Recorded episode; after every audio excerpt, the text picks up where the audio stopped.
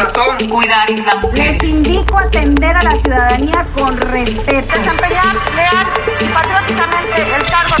What's up, Riviera Maya? This is George Espo. Welcome to CJR News.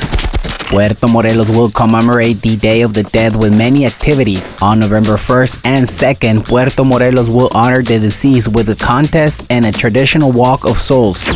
Quintana Roo will tie up the recovery at the Tianguis Turístico. The state will have the largest pavilion on the return from face-to-face edition of the event in Mérida, Yucatán. Roberto Palazuelos criticized for Waxican photography with children. Once again, Roberto Palazuelos caused a stir with a photograph that he uploaded to his network for wanting to promote himself with children.